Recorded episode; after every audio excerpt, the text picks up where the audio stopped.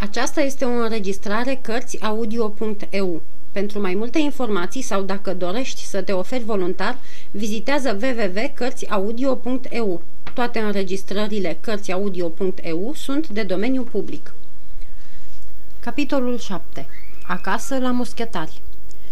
Când a ieșit din Palatul Louvre, D'Artagnan și-a întrebat prietenii ce întrebuințare să dea părții lui de bani din cei 40 de pistoli.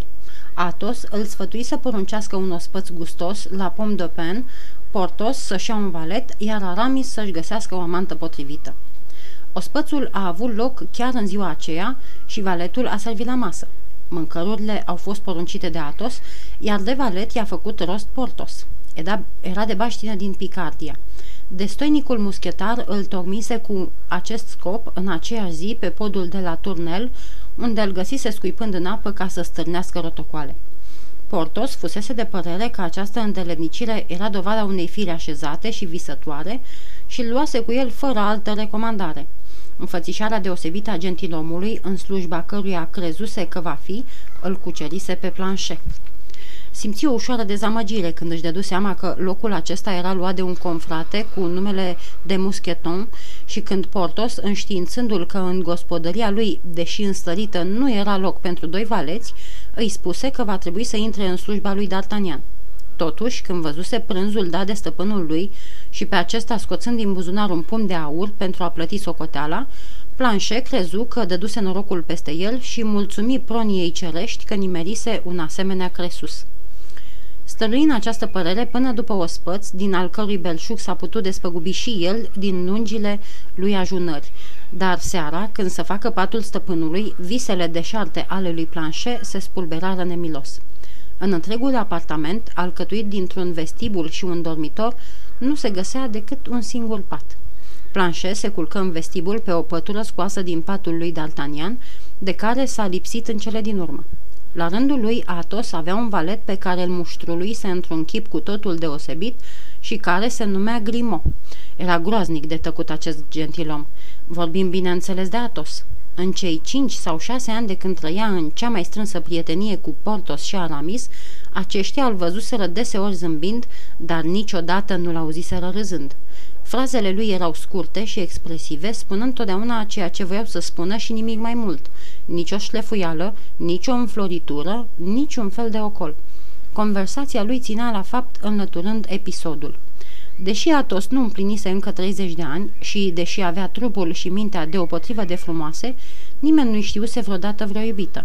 Niciodată nu aducea vorba despre femei, dar nici nu împiedica pe alții să vorbească de ele în fața lui, deși se putea vedea ușor că acest fel de convorbire, la care el lua parte doar prin vorbe amare și cugetări sumbre, nu-i făcea nicio plăcere. Cumpătarea, viața de schimnic și muțenia lui făceau din el aproape un bătrân. Pentru a nu-și ieși din deprinderi, îl învățase pe Grimaud să-l înțeleagă numai din semne sau din mișcarea buzelor. Nu-i vorbea decât în împrejurări hotărâtoare. Grimaud se temea de stăpânul său ca de foc, deși se simțea strâns legat de el și îi venera smerit înțelepciunea. Grimaud își închipuia uneori că i-a ghicit dorințele și, repezindu-se atunci să îi le împlinească, făcea tocmai pe dos. Ca urmare, Athos ridica din numeri și, fără asemânia, îl cam lovea pe Grimaud. În zilele acelea mai scotea câte o vorbă. După cum s-a putut vedea, Portos nu se potrivea ca fire cu Athos. Nu numai că vorbea mult, dar vorbea și tare. De-altminteri, trebuie să recunoaștem ce e drept. Puțin îi păsa dacă îl asculta sau nu cineva. Vorbea de dragul vorbei și de dragul de a auzi vorbind. Vorbea despre orice, în afară de științe, mărturisindu-și pentru a se dezvinovăți ura nepotolită pe care o nutrea față de cărturari încă din copilărie. Nu avea ținuta nobilă a lui Athos, iar simțământul acestei inferiorități îl îmboldise la începutul legăturii lor de prietenie să fie deseori nedrept cu acest gentilom pe care se străduia din răsputeri să-l întreacă măcar prin mândrețea veșmintelor. Dar așa îmbrăcat cum era, doar în tunica de muschetar și prin nimic altceva decât prin felul de a-și da capul pe spate și de a păși, Athos își lua imediat locul ce îi se cuvenea, făcând pe preagătitul Portos să rămână mult mai în umbră. Portos se mângâia atunci umplând anticamera domnului de Treville cu răsunetul unor isprăvi despre care Athos nu pomenea niciodată. iar acum, după ce trecuse de la înalta magistratură la noblețea ostășească sau de la nevesticele judecătorilor la ale baronilor, Portos se fărea nici mai mult, nici mai puțin decât cu o prințesă străină care se prăpădea după el. O veche zicală spune, cum e sacul și peticul. Să trecem deci de la stăpân la valet. Mousqueton era un normand căruia stăpânul său îi schimbase pașnicul nume de Bonifas în cel cu mult mai răsunător de Mousqueton. Intrase în slujbă la Portos, cerând doar îmbrăcăminte și locuință, dar nu de mântuială, ci boierești. Mai ceru 2 ore libere pe zi pentru a le folosi într-o îndeletnicire cu care să facă față celorlalte nevoi. Portos căzuse la învoială, căci târgul îi mergea la inimă. Din hainele vechi și din pelerinele lui de schimb dădea să facă tunici pentru Mousqueton. Mulțumită unui croitor iscusit care îi întorcea boarfele pe dos, făcându-le ca noi, și a cărui soție era bănuită de a vrea să-l coboare pe Portos din fumurile lui aristocratice, Mousqueton arăta foarte bine când mergea în urma stăpânului. Cât despre Aramis, al cărui caracter socotim al fi descris destul de amănunțit, caracter care de-al minter va putea fi urmărit în desfășurarea lui la fel ca al celorlalți prieteni, avea un valet cu numele Bazin. Pentru că stăpânul lui nutrea speranța de a sluji într-o zi biserica, el umbla veșnic îmbrăcat în negru, așa cum trebuie să se poarte slujitorul unui om al bisericii. Băștinaș din Beri avea între 35 și 40 de ani, era blând, liniștit, durduliu, citind cărți cucernice în răgazul îngăduit de stăpân și când n-avea încotro, pregătea pentru ei doi o cină cu puține feluri de bucate, dar strașnic de gustoasă. Astfel era mut, orb, surd și credincios pe viață și moarte. Și acum, când cunoaștem măcar pe deasupra stăpânii și valeții, să trecem la locuința fiecăruia dintre ei. Athos locuia în strada Ferru, la 2 pași de Luxemburg. Apartamentul lui, alcătuit din 2 odăi mici, cu mobilă curățică, se afla într-o clădire cu apartamente mobilate. Gazda, tânără și încă frumoasă ca o sânziană, îi făcea zadarnic ochi dulci. Câteva rămășițe ale unei falnice splendori apuse străluceau aici-colo pe pereții acestei modeste locuințe. Astfel, de pildă, o spadă bogat încrustată în aur și argint, care, după înfățișare, data de pe vremea lui Francisc I și la care numai mânerul bătut în nestemate făcea cel puțin 200 de pistoli, spadă pe care totuși, în clipe de cumplită strâmtoare, Athos nu vrusese nici să o pună zălog, nici să o vândă. Multă vreme Portos răvnise la spada aceasta. Ar fi dat 10 ani din viață numai să o aibă. Într-o zi, când avea întâlnire cu o ducesă, încercă să-i ceară lui Athos spada cu împrumut. Fără să-i spună vreun cuvânt, Athos își goli buzunarele, își strânse toate bijuteriile, portofelele, ghiletele, lanțurile de aur și le oferi lui Portos. Cât privește însă spada, îi spuse Athos, ea va rămâne pironită la locul pe care nu trebuia să-l părăsească decât numai când stăpânul ar fi părăsit și el locuința. În afară de spadă se mai afla un portret al unui senior de pe vremea lui Henric al III-lea, în veșminte de o neasemuită eleganță și purtând pe piept ordinul Sfântului Duh. Portretul, care aducea în liniile lui mari cu Athos, amintind același aer de familie, mărturisea că acel senior de mare vază, cavaler al ordinelor regelui, era strămoșul lui. În sfârșit, un cufăraș, minunat încrustat în aur și argint, purtând același blazon ca cel de pe spadă și de pe portret, alcătuia o podoabă a căminului, podoabă grozav de nepotrivită cu celelalte lucruri. Athos purta totdeauna la el cheia acestui cufăraș. Într-o zi, când îl deschise în fața lui Portos, acesta a putut să vadă că înăuntru erau numai scrisori și documente, fără îndoială scrisori de dragoste și documente de familie. Portos locuia într-un apartament foarte spațios, cu o fațadă pompoasă, în strada Vieux-Colombie. De câte ori trecea cu vreun prieten prin fața ferestrelor lui, la una din ele Mousqueton stătea mereu în mare ținută. Portos își înălța capul, ridica mâna și spunea: "Aici locuiesc eu." Dar niciodată nu-l găsea cineva acasă. Niciodată nu poftea pe nimeni să urce la el, așa că nimeni nu putea bănui cât de cât ce fel de bogății se ascundeau în spatele acelei strălucite fațade. Aramis locuia într-un mic apartament alcătuit dintr-un salonaș, o sufragerie și un dormitor. Această dinurmă încăpere, ce se afla ca întreg apartament la parter, dădea într-o grădiniță rocoroasă, verde și umbrită, în care privirea vecinilor nu putea pătrunde. Cât privește pe D'Artagnan, știm în ce chip locuia și am făcut cunoștință și cu valetul său pe nume Planchet. D'Artagnan, care era foarte curios din fire, cum sunt de alminteri toți cei înzestrați cu geniul intrigii, se strădui din răsputeri să afle cine erau numiții Athos, Portos și Aramis, căci sub aceste porecle fiecare își ascultea numele lui de gentilom, mai ales Athos, pe care îl simțeai de la o poștă a fi mare senior. Îl întrebă deci pe Portos ca să afle ce era cu Athos și cu Aramis, iar pe Aramis ca să afle ce era cu Portos. Din nefericire, nici Portos nu știa din viața tăcutului său camarad decât ceea ce ajunsese la ureche. Se spunea că ar fi îndurat mari suferințe pe urma unei legături de dragoste și că o trădare groaznică ar fi otrăvit pentru totdeauna viața acestuia. Dar despre ce trădare era vorba? Nimeni n-avea habar. Dimpotrivă, viața lui Portos o puteai ghici ca în palmă, în afară doar de numele adevărat, pe care numai domnul Treville îl știa, cum de altfel le știa pe ale celorlalți doi prieteni. Trufaș și flecar, Portos era străveziu ca un cristal. Un cercetător nu s-ar fi putut înșela asupra lui decât dacă ar fi luat drept bun tot binele ce spunea el singur despre el. Cât privește pe Aramis, deși părea că n-are nimic de ascuns, era totuși burduf de taine, răspundea a nevoie la întrebările ce îi se puneau asupra celorlalți și înlătura de la sine pe cele privitoare la el însuși. Într-o zi, după ce îl descususe cu întrebări asupra lui Portos și după ce aflase de zvonul privitor la legătura acestuia cu o prințesă, D'Artagnan a vrut de asemenea să prindă ceva și despre isprăvile de inimă albastră ale celui cu care vorbea. "Dar dumneata, scumpul meu camarad," îi spuse el, "dumneata care vorbești despre baroanele, contesele și prințesele altora?" "Să-mi fie cu iertare," îi curmă vorba Aramis. "Eu am vorbit fiindcă Portos vorbește chiar el. Toate minunățile acestea le-a povestit în gura mare, în fața mea. Dar crede-mă, scumpul meu, domn D'Artagnan, dacă le-aș fi aflat de la altcineva, sau dacă Portos mi le-ar fi încredințat numai mie, n-ar fi fost duhovnic mai mult ca mine." "Nu mă îndoiesc," spuse D'Artagnan.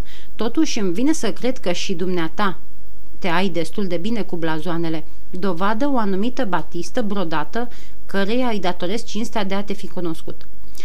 De data aceasta Aramis nu se supără, ci, cu un aer nespus de modest, îi răspunse prietenește: "Dragul meu, nu uita că eu vreau să îmbrac haina bisericească și că fug de ispitiri lumești. Batista pe care ai văzut-o nu mi-a fost încredințată mie, ci a uitat-o la mine un prieten. A trebuit să o iau ca să nu-l dea de gol nici pe el și nici pe doamna care e dragă. În ceea ce mă privește, eu n-am și nici nu vreau să am vreo iubită. Urmez astfel pilda prea înțeleaptă a lui Athos, care nici el n-are niciuna." "La naiba, cum să fii popă când ești muschetar? Muschetar provizoriu, cum spune cardinalul, muschetar vrând nevrând, dar în suflet om al bisericii, crede-mă. Athos și Portos m-au făcut muschetar ca să fac și eu ceva. Tocmai când trebuia să fiu hirotonisit, o mică încurcătură cu... Dar aceasta nu te interesează și eu îți răpesc un timp prețios." "Ba, mă interesează foarte mult," se împotrivi D'Artagnan, "și deocamdată n-am nimic de făcut." "Da, dar eu am," îi răspunse Aramis. "Trebuie să mi spun rugăciunile, pe urmă trebuie să compun câteva versuri pe care mi le-a cerut doamna Daguyon și după aceea trebuie să trec pe strada Saint-Honoré ca să cumpăr dresuri roșii pentru doamna de Chevreuse. Așa că, vezi, dragul meu prieten, dacă dumneata nu ești, în schimb eu sunt tare grăbit." Și, întinzând prietenește mâna tânărului său camarad, Aramis se despărți de el. În pofida oricăror strădanii, D'Artagnan nu putu să afle mai mult despre noii săi prieteni. Se mulțumi deci să creadă tot ce se spunea despre trecutul lor, sperând ca viitorul să-i aducă destăinuiri mult mai temeinice și mai întregi. Până atunci, Athos era pentru el un Ahile, Portos era un Ajax și Aramis un Iosif. Adminteri, însă, cei patru tineri duceau o viață veselă, Athos juca, dar totdeauna în sec. Însă nu împrumuta niciodată niciun gologan de la prietenii lui, deși își ținea mereu punga la cheremul lor. Când i se întâmpla să joace pe cuvânt, a doua zi dimineața, la 6, trimitea să fie sculat din somn creditorul ca să-i achite datoria din ajun. Pe Portos îl apucau fierbințeli. Dacă se întâmpla să câștige, era țârnos și falnic. Dacă pierdea, se făcea nevăzut câteva zile în șir și după aceea se întorcea gălbejit, subt la față, dar cu bani în buzunar. Aramis nu juca însă niciodată. Era de bună seamă cel mai tont muschetar și cel mai nesuferit oaspete cu putință. Una-două, el trebuia să lucreze. Câteodată, în toiul unui ospăț, când fiecare încălzit de vin și de vorbă credea că o să se mai stea la masă încă 2-3 ore, Aramis se uita la ceasornic, se ridica și cu cel mai grațios surâs își lua rămas bun, ducându-se, cum spunea el, să consulte un luminat teolog cu care avea întâlnire. Alteori se întorcea acasă ca să scrie o lucrare și ruga pe prietenii lui să nu-l tulbure. În acele clipe, Athos își flutura acel fermecător zâmbet melancolic, atât de potrivit cu nobilul său chip, iar Portos trăgea dușcă după dușcă, jurând că Aramis nu va ajunge niciodată decât un biet popă de țară. Și acum, după această scurtă privire asupra celor 4 prieteni, să înnodăm firul povestirii noastre. Planchet, valetul lui D'Artagnan, și-a îndurat la început soarta cu mărinimie. Primea 1,50 franc pe zi și vreme de o lună se întorcea acasă voios ca un pițigoi și plin de bunăvoință pentru stăpân. Când însă vântul tristeții se abătu peste gospodăria din strada groparilor, adică atunci când cei 10 pistoli ai regelui Ludovic al XIII-lea au fost mâncați sau aproape mâncați, Planchet dădu drumul unor văicăreli pe care Athos le găsea dezgustătoare, Portos neobrăzate, iar Aramis chiar caragioase. Athos îl sfătui deci pe D'Artagnan să-l izgonească pe netrebnic. Portos ținea cu tot din adinsul să-i se tragă mai întâi o sfântă de bătaie, iar Aramis era de părere că un stăpân trebuie să dea ascultare numai laudelor care îi se aduc. "Vă vine ușor să vorbiți așa," făcu D'Artagnan. "Dumitale, Athos, care nu scoți o vorbă cu Grimaud și care nu-i dai voie să crâgnească, atunci n-ai cum să te ciorovăiești cu el. Dumitale, Portos, care trăiești pe picior mare și ești un zeu pentru Mousqueton. Și în sfârșit, dumitale, Aramis, care, prins de mrejele studiilor preoțești, te bucuri de adâncul respect al lui Bazin, slugă zmerită. Dar eu care n-am nici slujbă, nici mijloace de trai, eu care nu sunt muschetar și nici măcar oștean în vreo gardă, ce pot face ca să-i sădesc în sufletul lui Planchet simpatie, teamă sau respect?" "Nu e glumă," răspunseră toți 3 prietenii, "cu valeții merge ca și cu femeile. Trebuie să știi să-i pui de la început la locul lor, așa că gândește-te bine." D'Artagnan se gândi bine și deodată luă hotărârea să-i tragă o mamă de bătaie lui Planchet, fapt adus repede la îndeplinire cu însuflețirea ce o punea în toate. După ce îl părui zdravăn, îl opri să-și părăsească slujba fără învoirea stăpânului, căci, adăugă D'Artagnan, nu se poate ca ziua de mâine să nu-mi surâdă. Aștept iute vremuri mai bune. Tu ți-ai și găsit norocul dacă rămâi lângă mine și sunt prea bun stăpân ca să te las să-i dai cu piciorul, alungându-te așa cum vrei tu." Felul acesta de a se purta stârni în muschetari un adânc respect pentru înalta diplomație a lui D'Artagnan. Planchet se simți și el copleșit de admirație și nu mai pomeni de plecare. Cei 4 tineri își duceau viața împreună. D'Artagnan împrumută repede deprinderile prietenilor, căci nu avusese încă vreme să le aibă pe ale lui. Abia sosit din provincie, căzuse în mijlocul unei lumi cu desăvârșire nouă pentru el. Se sculau iarna pe la 8 dimineața și vara pe la 6 și se duceau la domnul de Treville ca să ia parola și să vadă cum mai merg treburile. Deși nu era muschetar, D'Artagnan făcea totuși slujba de muschetar cu o punctualitate uimitoare. Era veșnic de gardă, căci ținea mereu tovărășie celui dintre cei 3 prieteni care făcea de gardă. La palatul muschetarilor, toți îl cunoșteau și îl priveau ca pe un bun camarad. Domnul de Treville, care îl prețuise de cum îl văzuse și căruia îi era foarte drag, nu înceta să-l laude în fața regelui. La rândul lor, toți 3 muschetarii îl iubeau mult pe tânărul lor camarad. Prietenia care îi lega pe acești 4 bărbați și nevoia ce o simțeau de a se vedea de 3 sau 4 ori pe zi, fie pentru dueluri, fie pentru treburi sau fie pentru petreceri, îi făceau să alerge unul după celălalt ca niște umbre. Dădeai mereu peste nedespărțiți, căutându-se de la Luxemburg până în piața Saint-Sulpice sau din strada Vieux-Colombie până la Luxemburg. În vremea aceasta, făgăduielile domnului de Treville își urmau drumul. Într-o bună zi, regele porunci domnului cavaler de Dessartes să-l primească pe D'Artagnan cadet în compania sa de gardă. D'Artagnan îmbrăcă oftând uniforma pe care bucuros ar fi schimbat-o cu o tunică de muschetar, chiar cu prețul a 10 ani din viață.